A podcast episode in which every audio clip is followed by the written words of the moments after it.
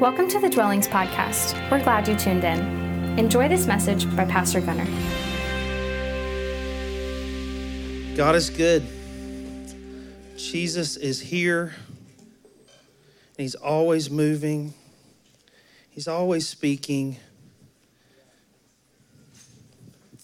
And today, I want to share a little bit. I've got a word for us, but the main thing I want to do today is share my heart on what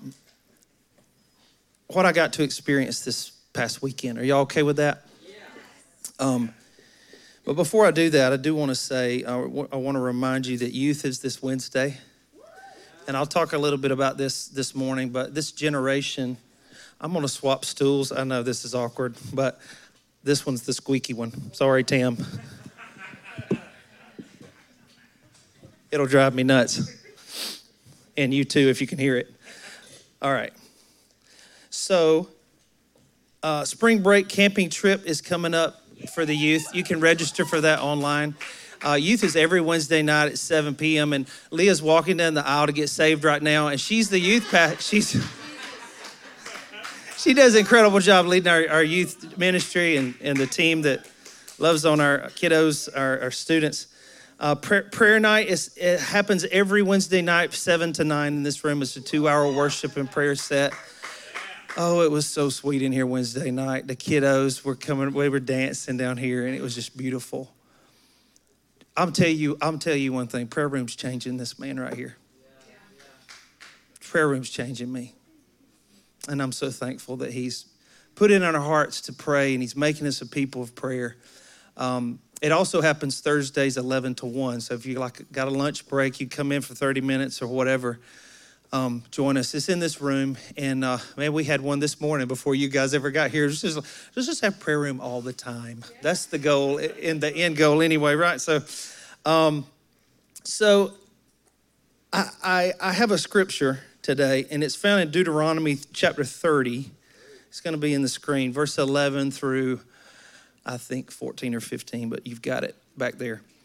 This command I'm giving you today is not too difficult for you, and it is not beyond your reach.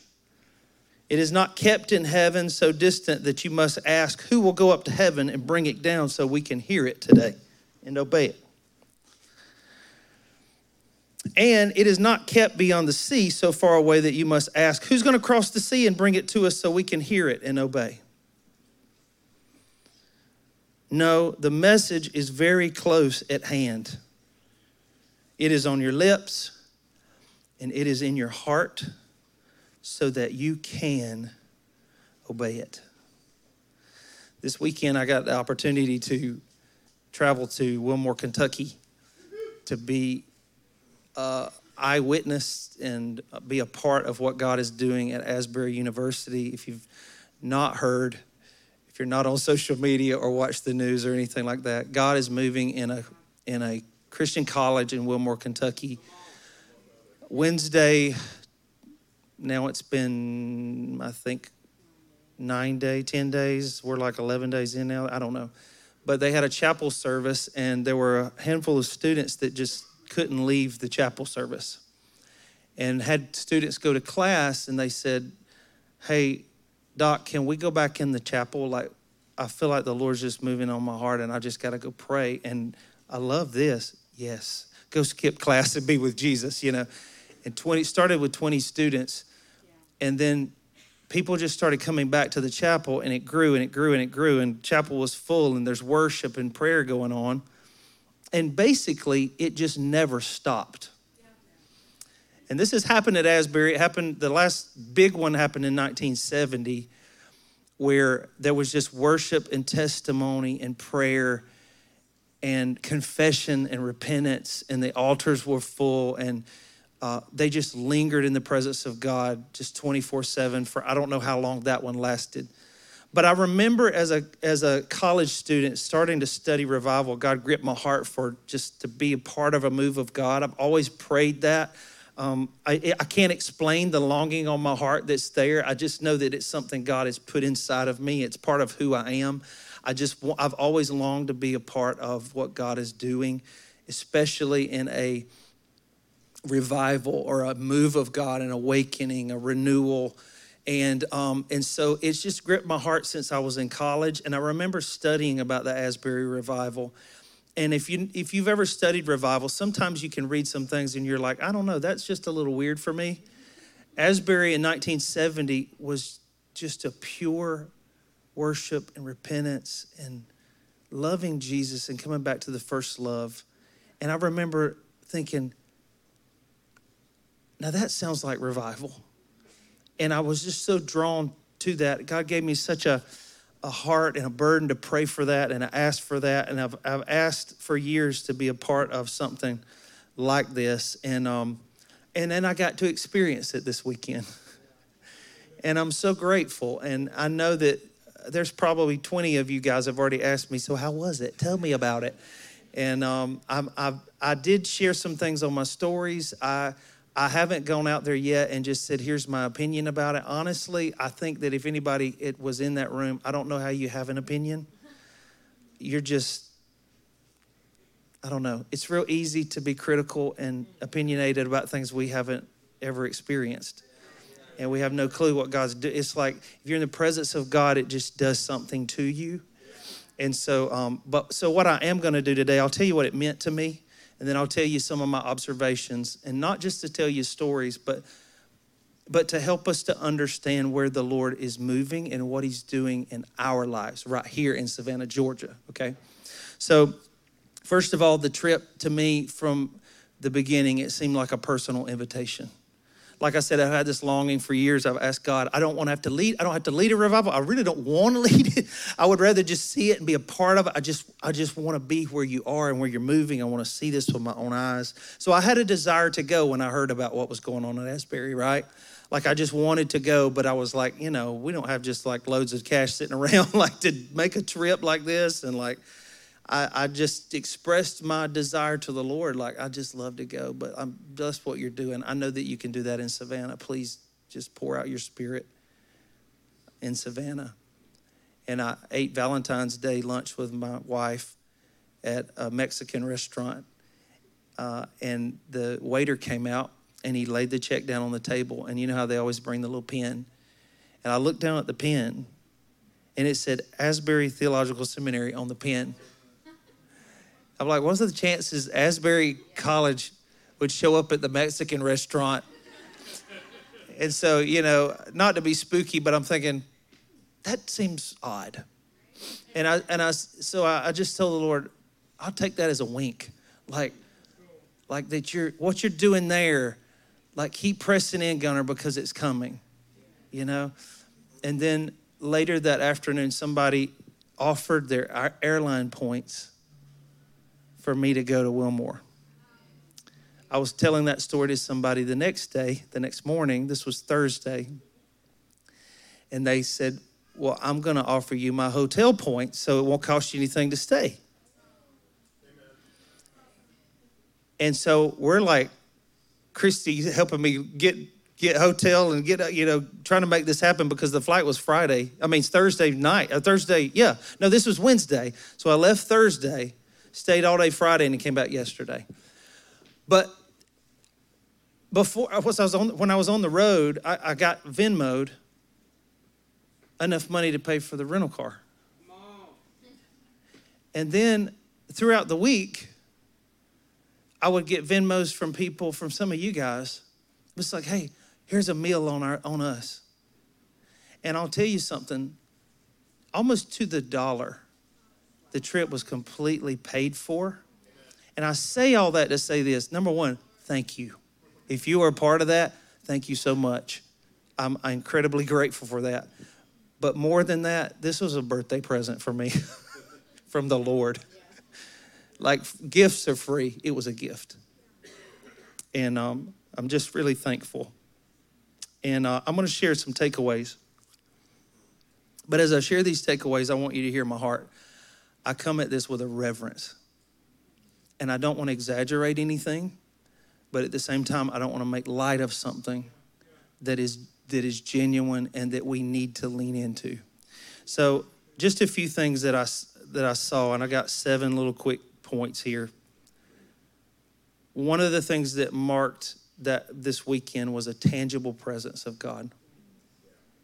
And you've had those moments in this room. We had that this morning. There's just a tangible presence of God. As I was driving into Wilmore, I could sense his nearness. And I don't know if you've ever, I've never been in an environment where the atmosphere was like his presence permeated it. And as I was driving into the city, into the town, because it's a small town, and I drove on campus, and I'm just almost like starting to weep already. And then I get out of my car, and I walk, and it's like 30 degrees, and it's sleeting, and people are lined up all down the street.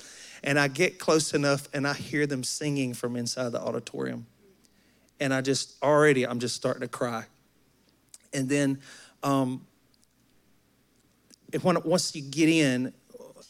once I walked into the room, you can't hold back the tears. Yeah. It's like this, God is so present, it's so evident that you just can't be moved. You can't not be moved.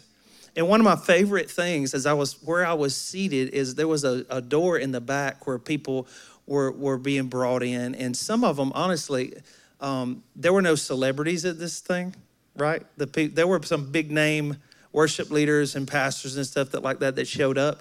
And they just, they may take them out of the line and bring them in the back door, but they didn't put them on the platform. The whole thing was led by Gen Z. College students, high school students. The faculty and the staff just facilitated what God was doing through that generation. And that's what I loved about that. But what I did have a privilege to see was I was standing as people would come in the door and to watch their faces when they walked in the room. There was a lady, and she was from Brazil. Because why else would you wear a Brazilian flag around you? But she walks in. And she just kind of, hey, yeah, thank you so much. And she goes, pfft. And she walks in.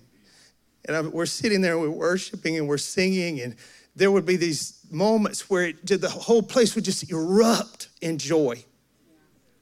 And I'll tell you, you've seen it on TikTok, you've seen the live stream, but in the rooms, it's a whole different story. It's not just the words. It's not just music. It's not just singing. There is a collective faith and love and worship being pointed at the Lord and just almost at times violently displayed.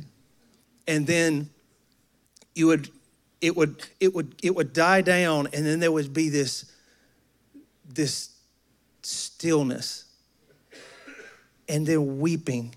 People just start weeping all around you. And then I'd start weeping. I was in there for 9 hours straight, did not want to leave. The only reason I got up is because they said, look, there's a line down the street.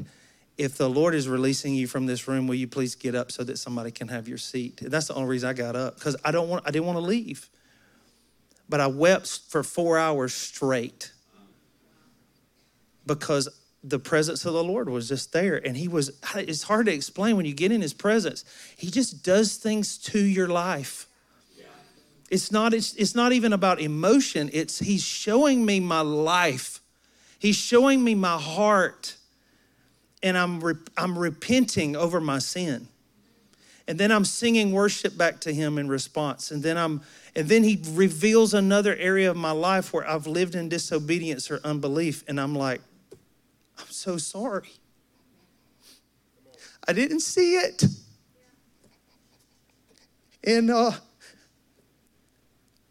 so it was that. It was just, he could do more in his presence in 2 seconds. We say that. You heard me say that 100 times. But in his presence, he can do more than we can do through anything of our efforts. It's supernatural. It's his presence. It's him working. And one of the things that I witnessed also was just even outside on the lawn and in the line, just unusual kindness. I was almost wrecked just by the kindness and generosity of the people. It's like everybody was under this collective umbrella of just God's love in a tangible way. And it's like, you ain't gonna be ugly in that environment, you know? Like everybody's just overwhelmingly generous and kind, from like helping people in the rain and like, you know, going bringing food. People who own restaurants and food trucks and stuff like that would just show up and just feed everybody for free. And people drove for hours to just come serve people. And that was amazing to me. One of the quotes that someone said, said, what we've been doing here for the last week is forming, or what God's been doing is forming a vessel of unity under this outpouring. And they were stressing like love each other. I thought it was kind of odd that we're in this Family Matters series and loving one another. How about loving one another is the vessel that can contain what God wants to pour out? Because when we don't get right with each other, the vessel is leaky. If there's a division in a bowl, the liquid will run out. If there's a crack in the vessel, the liquid will run out. But where there is unity is where he can pour out what he wants to pour out.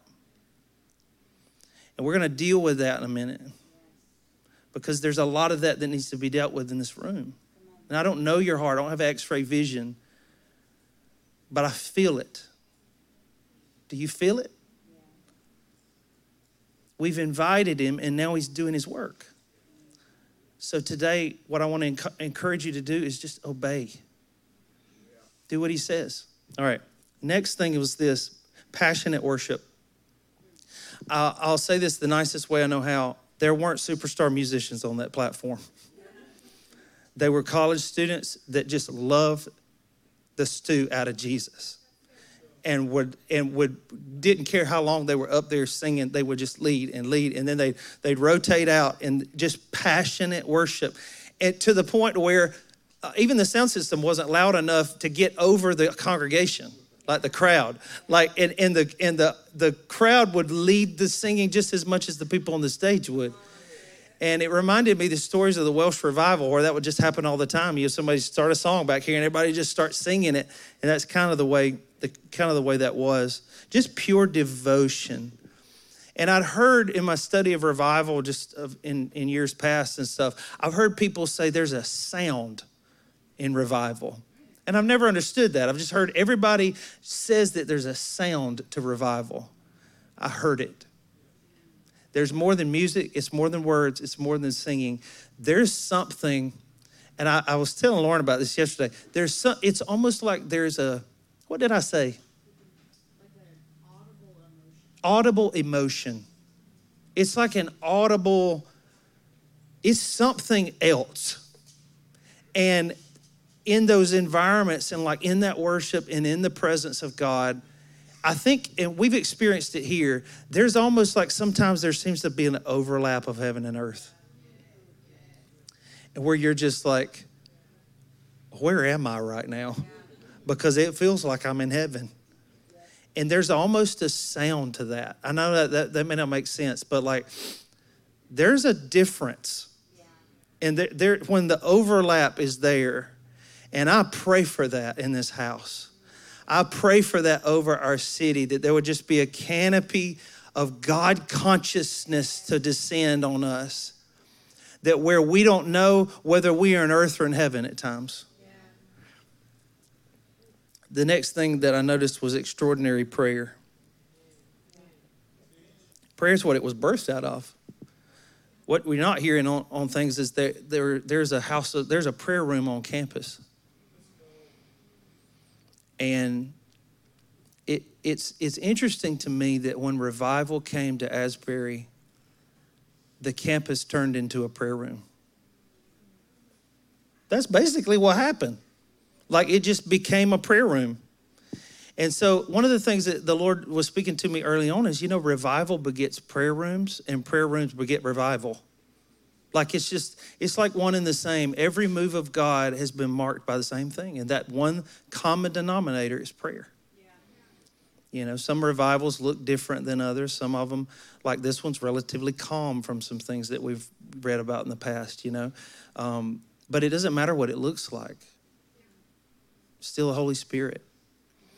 And but they're all birthed in prayer. And I love to see,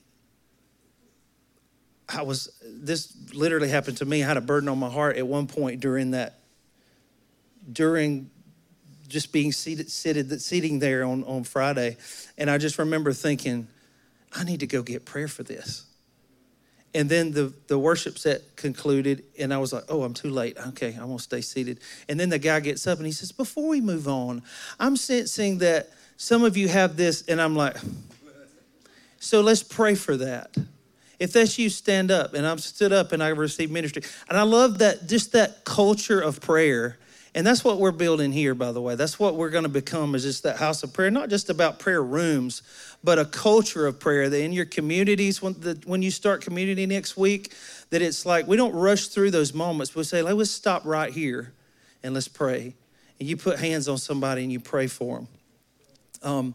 The next thing was wise stewardship. I am, like I said, Gen Z led this thing. Like, it was led by college students, but it was facilitated by some staff and faculty, and I was blown away at the wisdom and the stewardship of that move of God. They were very, not controlling, but they said, this is about the students. They are our number one priority in what God is doing in their lives, and they protected that. And they shepherded it so well. And I learned a lot from watching them serve people and how to protect what God was doing in the college. And because how many of you know when, 5,000-6,000 people out of town show up to your little small town college, it's a mess. And them being able to just navigate that with wisdom and with grace was just so impressive to me. That's one of the most impressive things I'm walking away with, honestly, of just how amazing that was. Just honor, pastoring, the mic even, like the way they did that, the way they did prayer ministry. And I love this last night. I was like, I sit there for 9 hours and I've memorized people's faces, if they serve on ministry line up here. And there was some old guys up here and some, they weren't college students. And I remember just looking at them and I was like, I wonder who that guy is. Because they were everybody was nameless. I wonder who that is. And so I get on the website and I start looking at people. Oh, that's Dr. So-and-so. Got a PhD in sociology, on his knees, bawling his eyes out with his arm around somebody, praying for him. And I was just impressed at the humility. That's all I'm saying. Just the humility in shepherding and stewarding that so well. Two more. Refreshing vulnerability. The testimonies, the honesty. One of the things that one of the professors said when he got up, he said, what this room has become is an honest room, a room of honesty. Like nobody's in here pretending. We know we're all jacked up and we need Jesus. And we're not afraid to confess our sin to each other. And that's one of the marks of revival too, by the way, is just repentance. God, I see where I fall so short of what you're calling me to be and to do. And I repent. I turn from that. And I don't mind telling my brother about what's going on in my life. When's the last time you opened up about your sin to somebody? Another quote that I wrote down was, we're only as sick as our secrets.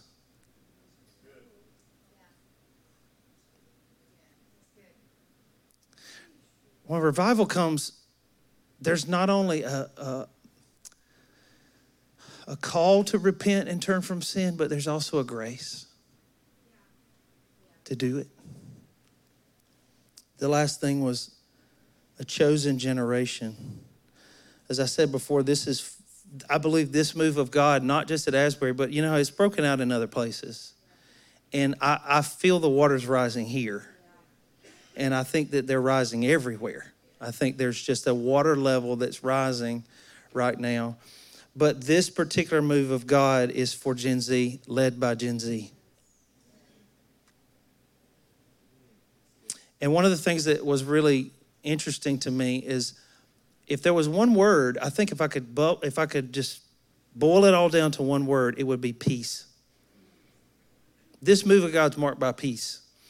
And what the generation right now needs is peace. They stood up, they said, hey, if you have anxiety, depression, panic attacks, any of that stuff, go ahead and stand. We're going to pray for that right now.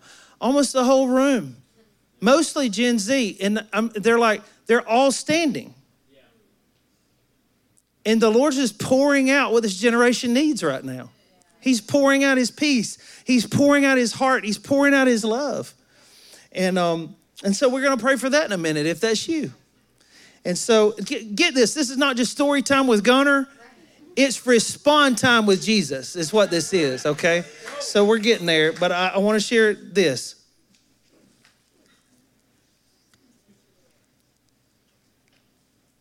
And okay. So in the Welsh Revival, Evan Roberts was the guy that the Lord just kind of moved on. It didn't start with him, but he was kind of the name that got attached to the Welsh Revival. But what you don't hear about is a man named Seth Joshua. And Seth Joshua was an older man. Now, the Welsh Revival most revivals sweep through the younger generation, by the way. And the Welsh Revival was especially in the younger generation. But there was an older preacher named Seth Joshua, and he facilitated the move of God for a generation. And I've always told God, that's what I want to be. I just want to be the guy that goes, yeah, let's go. And I believe that's what God's letting us do right now. Yeah. And if you're over 25 in this room, I believe God's calling us to be Seth Joshuas. Just people who say, all right, it's your time. Yeah. Go. Yeah. It's your time. God's moving in your generation. It's time to get after it. It's time to respond. With responsive hearts ourselves, but to realize that we're making room for people who aren't us. They're the younger generation. We're making room for Gen Z. And I'm telling you, it's going to have to take a mind shift because sometimes we show up to church and we think it's all about me and what God's going to do in my life. But maybe it's time to start thinking, what is God doing with this generation? And how can I steward this? How can I facilitate this? How can I make my ceiling their floor? It's not about us. It's about who's coming after us. And this fact alone should make us respond in some way this morning. Yeah. In some way, we have to respond to what the Lord is saying. We have to. Listen, some of you guys are like me. I'm 40 years old, and I remember growing up, and I remember watching people in the church. How can you not like this music? How can you not enjoy this? This is a... But the older people are like, no, this is how we've always done it. We want to do it this way. And do you know that I feel that happening in me? And I'm begging God, do not let my heart become hard. Don't let me get so stuck in my preferences that I miss your presence. Don't get me so stuck on myself that I miss what I'm supposed to facilitate for the next generation.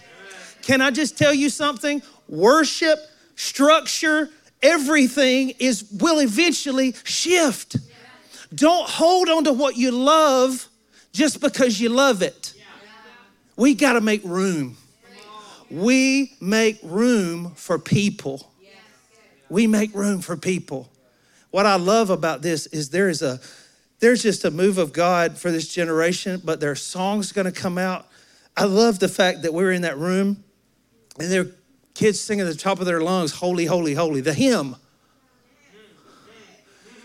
It's kind of nuts, right? Like, y'all know that one? And so what I'm saying is we just got to make room. 2 Chronicles 16:9 says, the eyes of the Lord move to and fro throughout the earth, that he may strongly support those whose hearts are completely his. Can I tell you something? Most things don't happen because everybody thinks somebody else will do it. And I'll tell you, that's the reason we're not experiencing the outpouring of God in its fullness, because we're waiting on somebody else to get right. We're waiting on somebody else to reconcile. We're waiting on somebody else to get passionate about intercession and prayer and to cry out for God. And as long as we're waiting on somebody else to do it, revival won't come to our lives. God's looking right now. He's roaming to and fro, and he's making eye contact with the people who'll say yes to him. And he's not here today for the person sitting next to you. He's not here today to call your kids. He's not here today to call your mama. He's not here to call this city. He's here to call you. You, me. He's calling us up the mountain. This is an invitation. This is an invitation. This is a window. This will not last long. This is an invitation from God. And all we have to do is say yes and obey. Just obey. We don't have to try to make church look like what's happening at Asbury. We don't have to try to work anything up. All we have to do is just say, yes, Jesus. What you're calling me to do, yes. There's somebody on the other side of this room you need to get right with. Revival's not going to come to your life until you get up out of your seat and go get right with that person. Until you go apologize to who you've wronged. Until you go back to the last place you disobeyed God and said, God, forgive me. I'm going to give my heart to you completely, and I want to obey you. I want to do what you say. That is revival. It's not just excitement. It's returning to one. It's returning to Jesus. Will you say yes? I'm telling you, I'm not trying to be dramatic when I say this. We're in a window that we've never been in before. There are generations before us that have not, if they could have seen this window open. I think about the words of Jesus. If the prophets would have lived in the day that you live in today. Guys, you realize the day we're living in? Jesus told believers in Revelation 3. We quote this when we give an altar call. Behold, I stand at the door and I knock.